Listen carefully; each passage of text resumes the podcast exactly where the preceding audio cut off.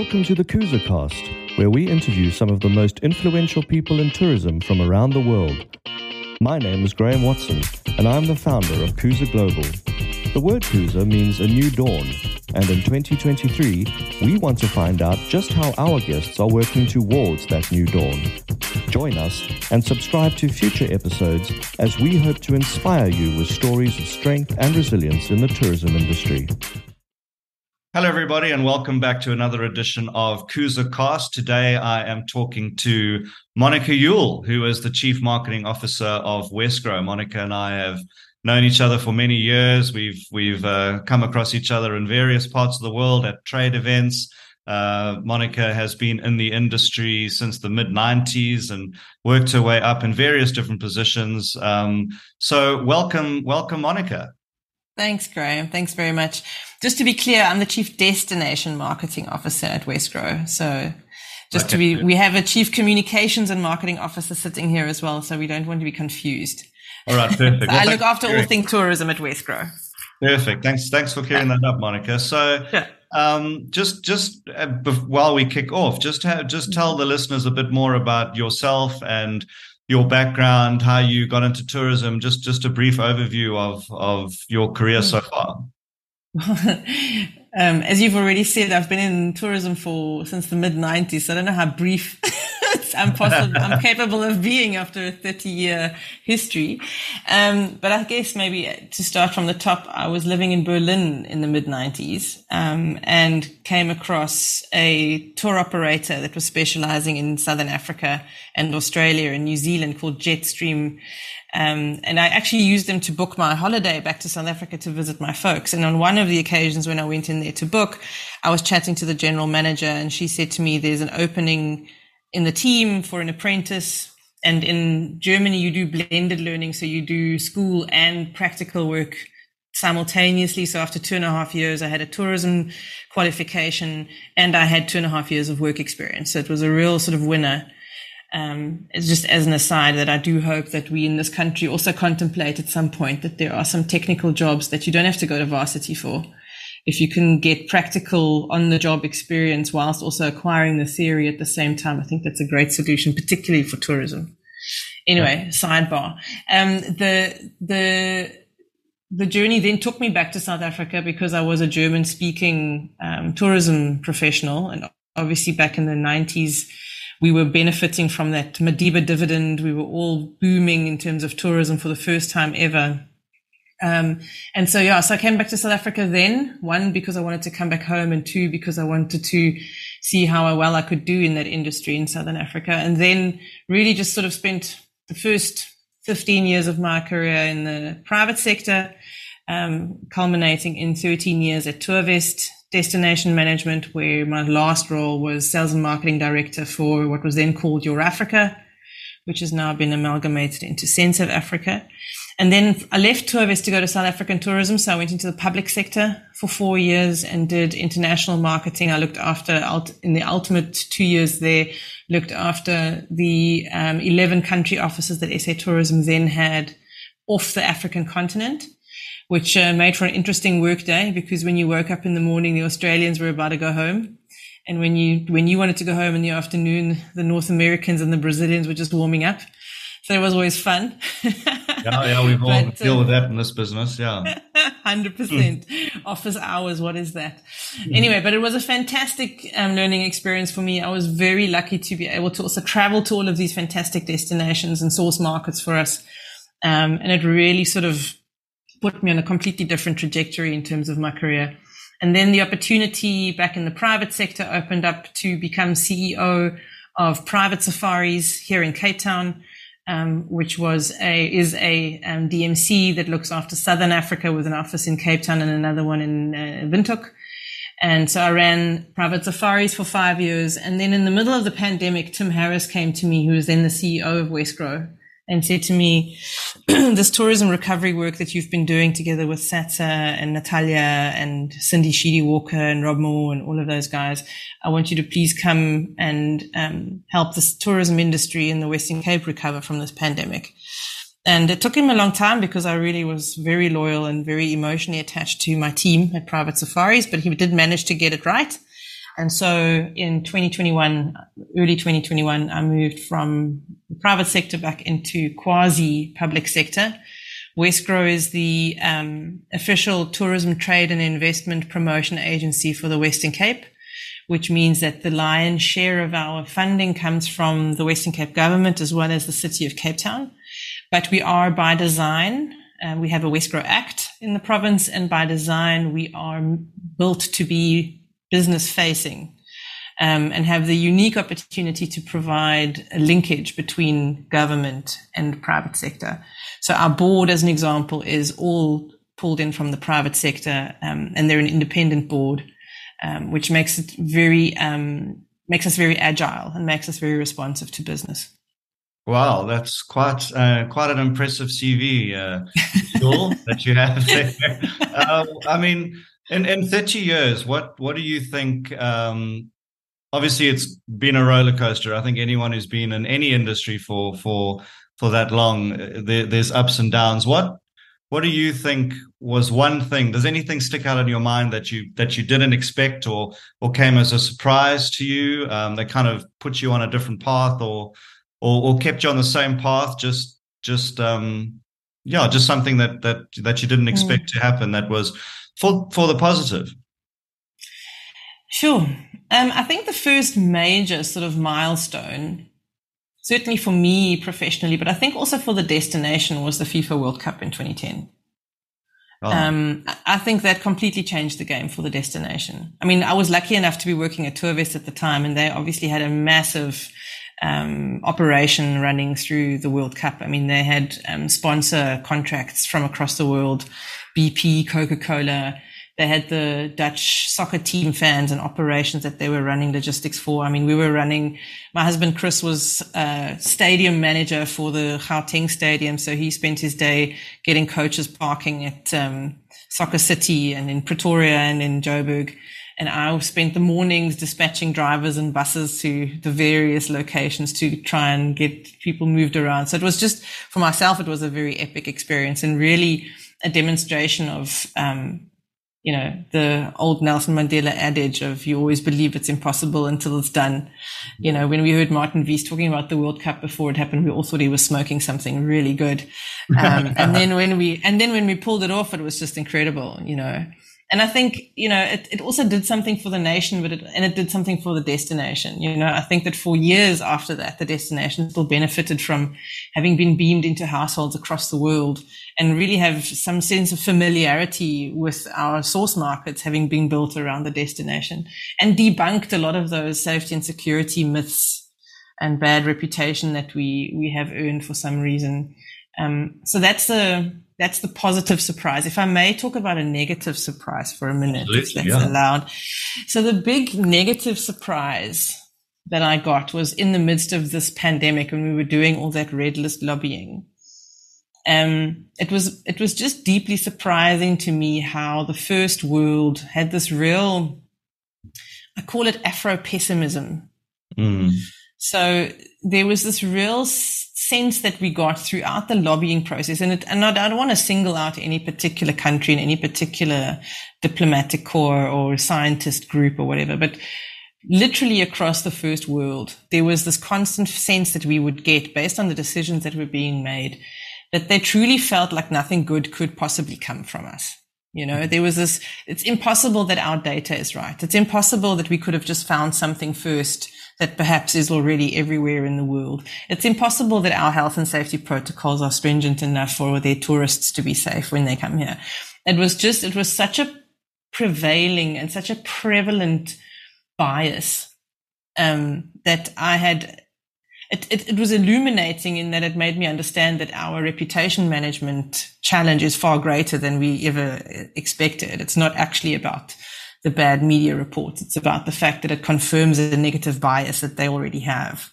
Mm. Um, um, and so that was a negative surprise to me to realize that even after all these years and after all this time, um, and after, and even with so many people being pro South Africa and being pro Africa, there's still this real patronizing attitude in some of the institutions across the world that sort of feel that you know, like I said, nothing but good could possibly come from here, you know? Yeah, yeah. Well, it's an interesting term, Afro pessimism.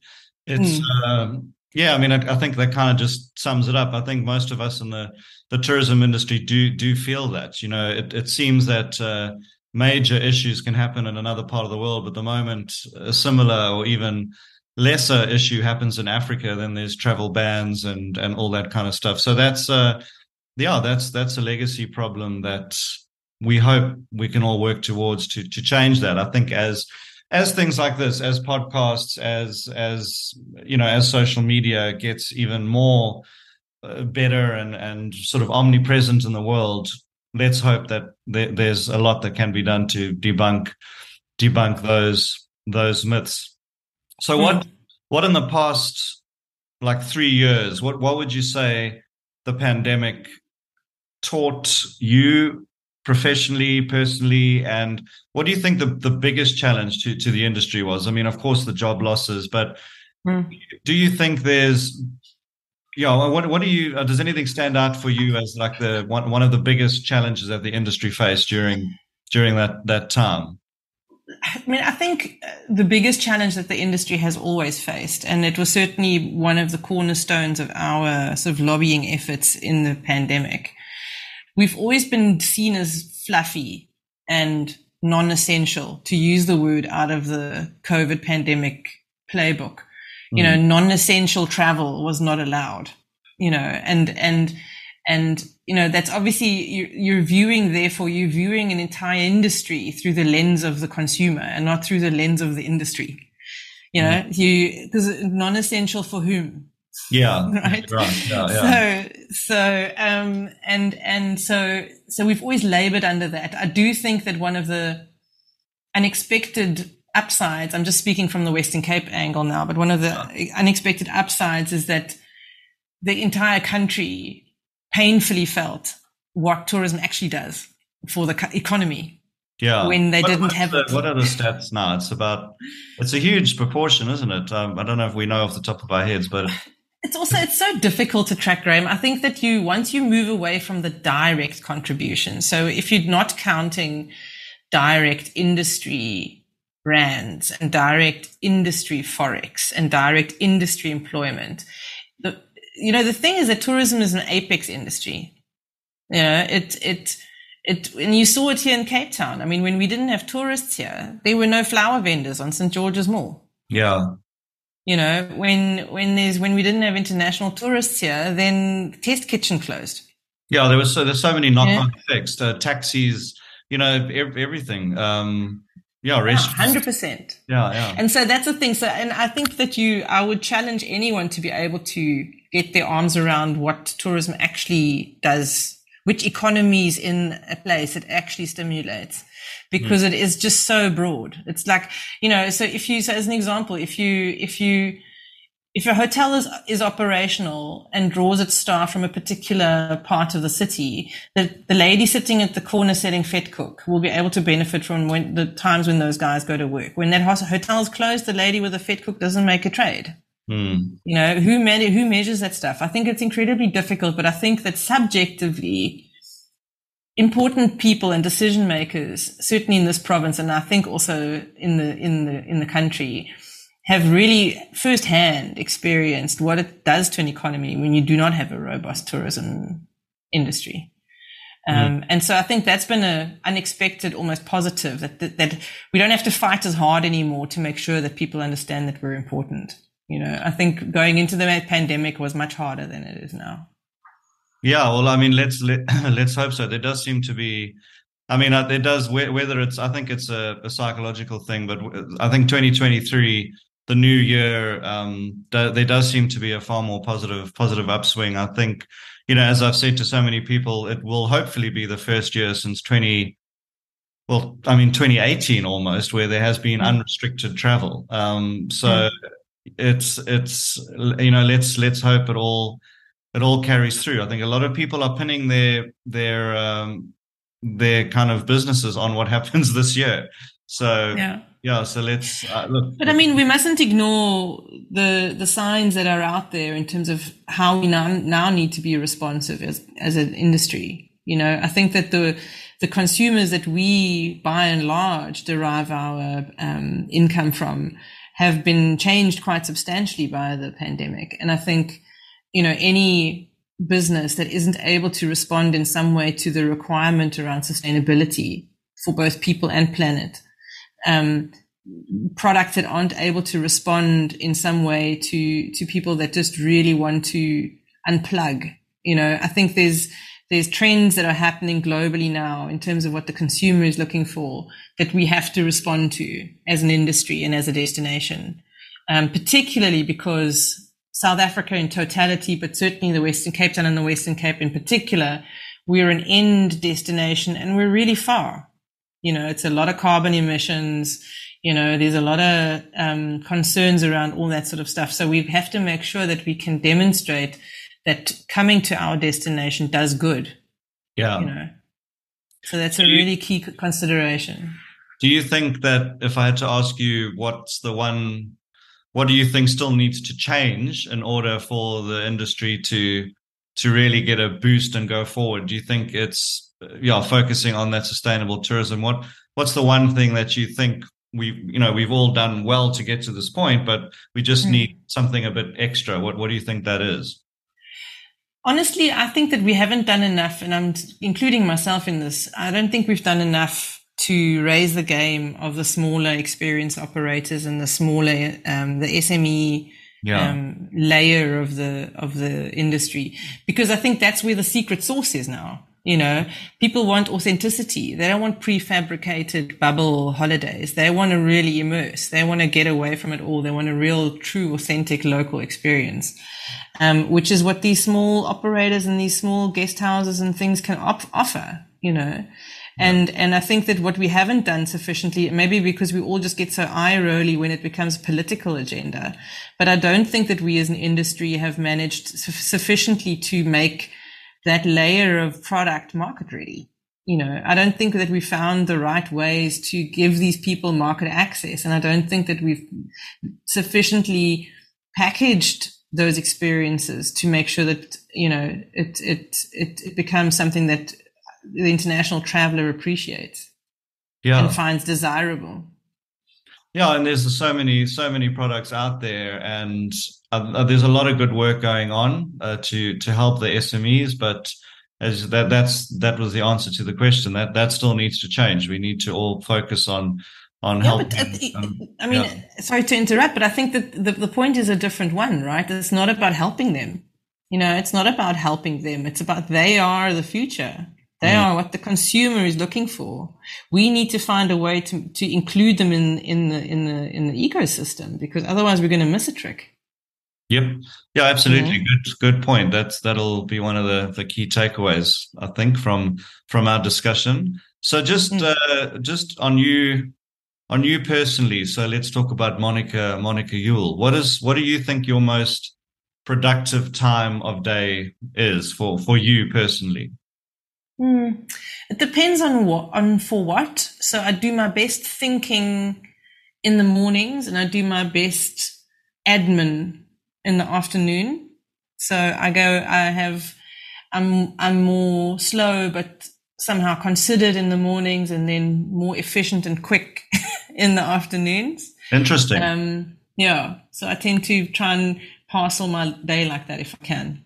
Yeah, no, I'm trying to get the alarm clock to go off earlier and earlier, but uh, darn that snooze button. It's it's no, they, No they need to take the snooze button away. I think it'll help, uh. help humanity quite a lot. Hundred percent. What is um? There's been a lot of software development coming up uh, over the last three years. A lot of you know our platform that we're on now has taken off. Is has there any sort of product productivity tool that that you've that mm. you use now that you weren't using before, and how's it made mm. your life a bit easier? So I, am going to say something that's going to be deeply unpopular, maybe even with you, but I use the off button. The off button. the off button. It's that's... always been there. oh, yeah. Oh, so I. I've just finished reading a book. This is I'm not earning any royalties from these guys, but um, it's called Stolen Focus. Mm-hmm um, by a gentleman by the name of Johann Hari, whom I'm a big fan of. And he's written this book, which I completely devoured over Christmas. and it really is about if you really want to deeply focus on something, if you really deeply want to engage with a subject or you want to do something really complicated, write a strategy document or whatever it is, there's every single time you get a WhatsApp, every single time your email goes sploying whilst you're in the middle of that, it's going to take you 20 minutes to get back that level of depth of focus. So if I'm doing something that's really important or really urgent or requires a deep amount of thinking, I switch everything else off. Mm. Yeah, that's, that's, the only way. That is that is the yeah. I mean, that's, that's a that's a productivity tool. Let me tell you. The off button. No, no, it's great. Button. You do you do need to focus, and I think everybody just expects. Uh, nowadays expects uh, instant answers all the time but if you're in the middle you know they have to understand that in order for you to respond to to them correctly you need to to focus on on the task at hand for them and you know, you may be working on another something else for somebody else, and they just need to wait wait their turn, I suppose, and that's what the author, the does. No, yeah. Also, sometimes let's be honest, the the desire to respond is ours. It's not the expectation. If you respond a couple of hours later, most people don't. I mean, I was I was off the grid for four days now over Christmas. No cell phone reception, no Wi-Fi, nothing. And when I came back to civilization, my WhatsApp box exploded Mm. But there was there was nothing in there that me not responding had caused a calamity or you mm. know it's just it's us that feel this desire to constantly respond to things and our ability to absorb information and our ability to compute and think hasn't sped up even though the amount of information that's out there now has yeah um, and so you just you create this low grade anxiety if you constantly feel like you have to read this this news headline and that WhatsApp and this Facebook post and that tweet. You know, it's crazy. It's, so I'm telling you, off the off button. It's a it's a magic. It's a it's a well, best invention ever.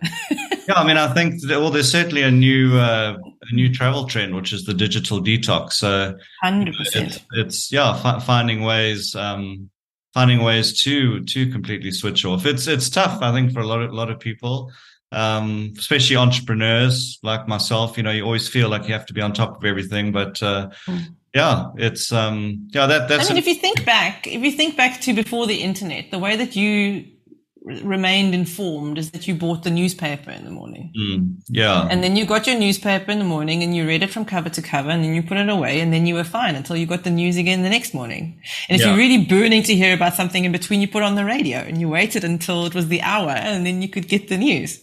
Yeah. You know? So, I mean, oh, yeah, just... it's, it's interesting because, uh, yeah, I've spoken to a lot of people about productivity tools and you are unique in saying the off button. So that's, that's definitely something I, I, will try. Definitely something I will try. Just like allocate time for things. So I mean, that's what been a big. The newspaper example's been great for me because now in the mornings when I come, you know, have my cup of coffee, then I gun up all the different news portals and I read all the things that are interesting to me, and then I close it off, and then I don't have any news notifications on my phone because I know there's people around me that'll let me know if there's anything going on. Yeah. Um, and then I can get on with my day. Yeah.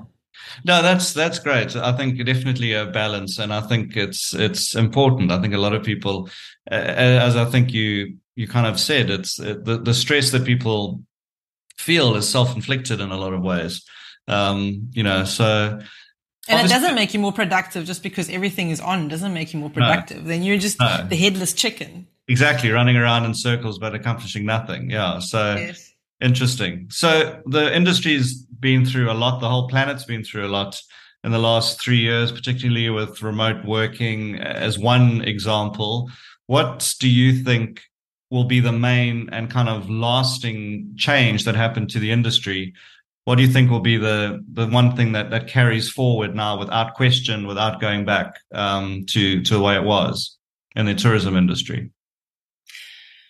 Look, I would I would like to say that the world has hopefully learned that travel bans have no impact on a pandemic. Um, I'd like to think that the world has learned that, um, and then that, that that will benefit the the industry uh, sustainably and into the future, so that the next time something like this happens, and I believe that this is, you know, um, it's been coming for a while, and my understanding is that there's, you know, potentially more of these kinds of things that are going to happen in the future. Mm. Um, so I'm hopeful that the, the, the industry will not be as heavily hit in the future uh, and that you allow travelers to make up their own minds on whether they want to take a risk or not. Yeah. Um, so that would be my hope. Um, but I don't know how re- realistic that is. Um, I, it's such a difficult question to answer. I saw it on the list that you sent me and I was thinking about it and I actually, it's so difficult to say. I mean, when we were in the middle of the pandemic, I could have sworn that, you know, travelers certainly for a period of time in like the UK would want to continue booking with ATOL bonded agents because then they knew that their money was safe and that they would, at least in the short term, not be booking through, um, OTAs because, you know, your, your money's not secure there. You know, the cancellation policies were quite rough during yeah. the pandemic. Um, and that has, I mean, people clearly have substantially shorter memories than I had given them credit for. Mm-hmm. Because it does seem as if, certainly subjectively from what I'm hearing at the moment, it does seem as if um, that that was a short-lived situation with the traditional channel, um, and that we're actually back to to um, where we were before the pandemic, which is that people just um, book, you know, they consume things, whether it's shoes or holidays, they consume it where they like to consume it, yeah, regardless of the risk.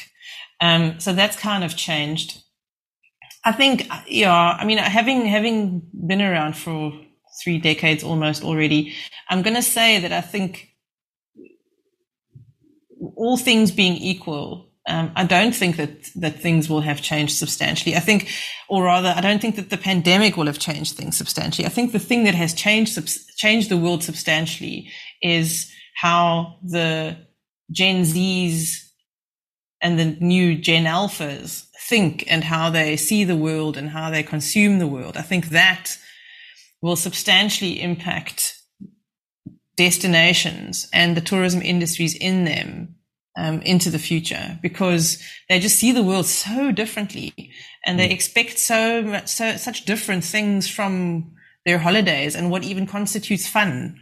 Yeah. Um, you know, and, and so I think that that's the thing to watch. If we talk about a, you know, change in the, in the industry that's going to be long lived, I think your, our new consumer, our new traveler and how they think and how they operate, where they consume their information and what they even regard as information and how they exchange information and what word of mouth looks like and all of those sorts of things, that's going to change forever. The more and more these guys get the purchasing power, the more and more they are the ones that make the decisions of where holidays are going, the more destinations are going to have to keep up. Yeah. Yeah. I mean, I think obviously cancellation terms and hopefully they've all become a bit more lenient. And I think we learned that, uh, that lesson as well. So let's hope that that's one of the lasting things. Um, mm. So what's happening at at Wesgro now? What's the what's the most what what what is what exciting project is is Wesgro working on? I see Cape Town is booming with a whole bunch of new new airlift coming in, especially from the US. Mm, yeah, we've got uh, we brought four new destinations on stream for direct international airlift last year or like late last year of and th- of three of them are, are US destinations, which is very exciting. And Virgin is finally black, finally back. Um, and um, after a stop start stop start, but they're finally here, which is fantastic. Um, the C- Cruise Cape Town initiative has done incredibly well. There's going to be, I think, in total, once the season's done, I think there'll be four or five different occasions where we'll have three cruise liners simultaneously in the Cape, Cape Town cruise terminal, which will be there's already been two, so we've already trialed it, and the, the, the guys at, at the port did incredibly well. So yeah, so I think all signs are showing that um, certainly for Cape Town and the Western Cape, um, we can now talk about growth and no longer about recovery in 2023. So I think that's very exciting. Um, I think that we we take take that mandate very seriously. And i think that we are so we're in the process of doing our financial year runs from april to march. So at the end of our current fiscal cycle busy doing the planning for the next fiscal cycle. And we we want to we want to achieve breakout growth in the province. And we you know the dmo at Wesgro wants to contribute its piece to that. Um, and so we are you know completely rethinking how we work in the DMO and really sort of being bold um, and and making sure that we're we we do an integrated um, destination um, effort going forward. Go after the markets that make sense. Be be research driven in terms of where our volume markets are and where our value markets are and what the distinction between the two is. Um, you know, and making sure that we understand the, the job creation element of of those markets and and pursuing those markets that are at the tip of the job creation pyramid rather than you know the ones where there isn't perhaps such a great opportunity for us. And then, as we said earlier in the podcast, just getting better at making sure that we we bring the entire ecosystem, tourism ecosystem along. In particular, the hidden gems and the really cool, authentic stuff that's happening in the province out there that we really want the industry and the consumer in the world to know about because that's the stuff that makes us unique. Yeah, well, that's that's good, good really, really good to know.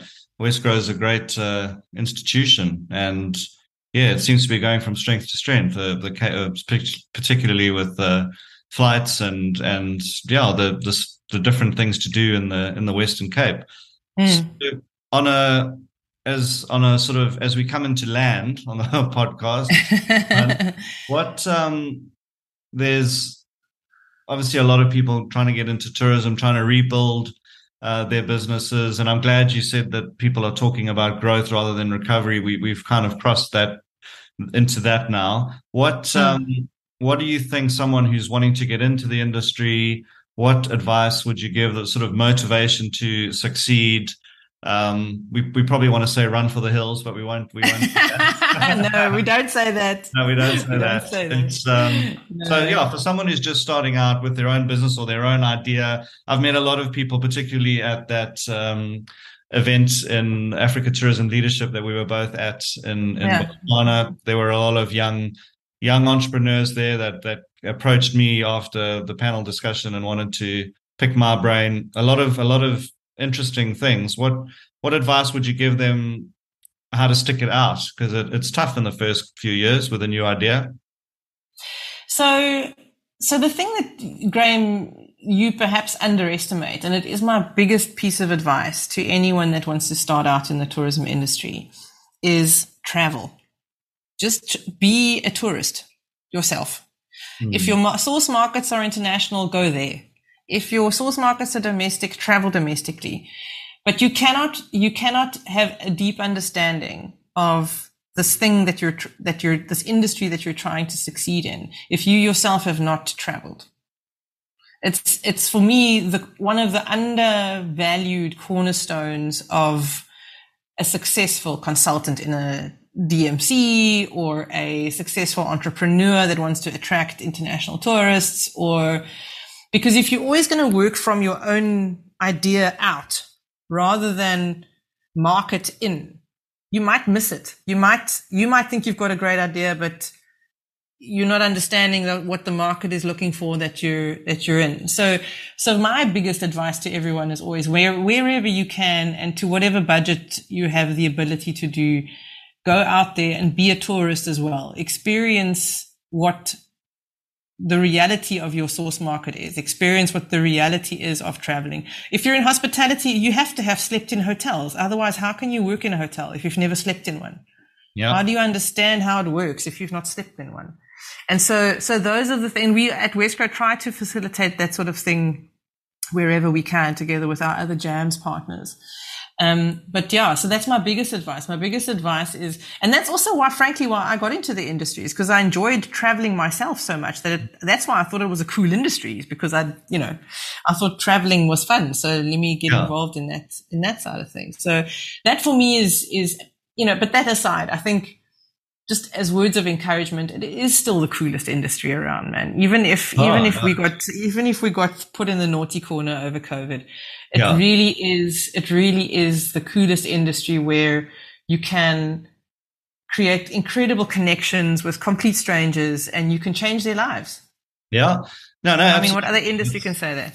Yeah, I know it's true. It's it's you know we we underestimate you know even at a uh, you know we both started out as as consultants. You know where even just the idea or the the property you choose for a family, you know that creates lasting memories for somebody. And 100%. some some child in the world will remember that holiday with their family for the rest of her life. And then mm. you you had a hand in in that. You're creating. I know it's cliche and everybody uses it, but you do create people's future memories and and it is a it is a fantastic um, fantastic situation to be in and i think that's mm. why we all stuck it out as we did um, mm. it's it's it's it, it, it does i know there's that group but it does get in your blood all tourism and uh, so what how does how would a business get in touch with Wesgro? What's the website address and where? So it's very simple. So we've got so it's wesgro.co.za.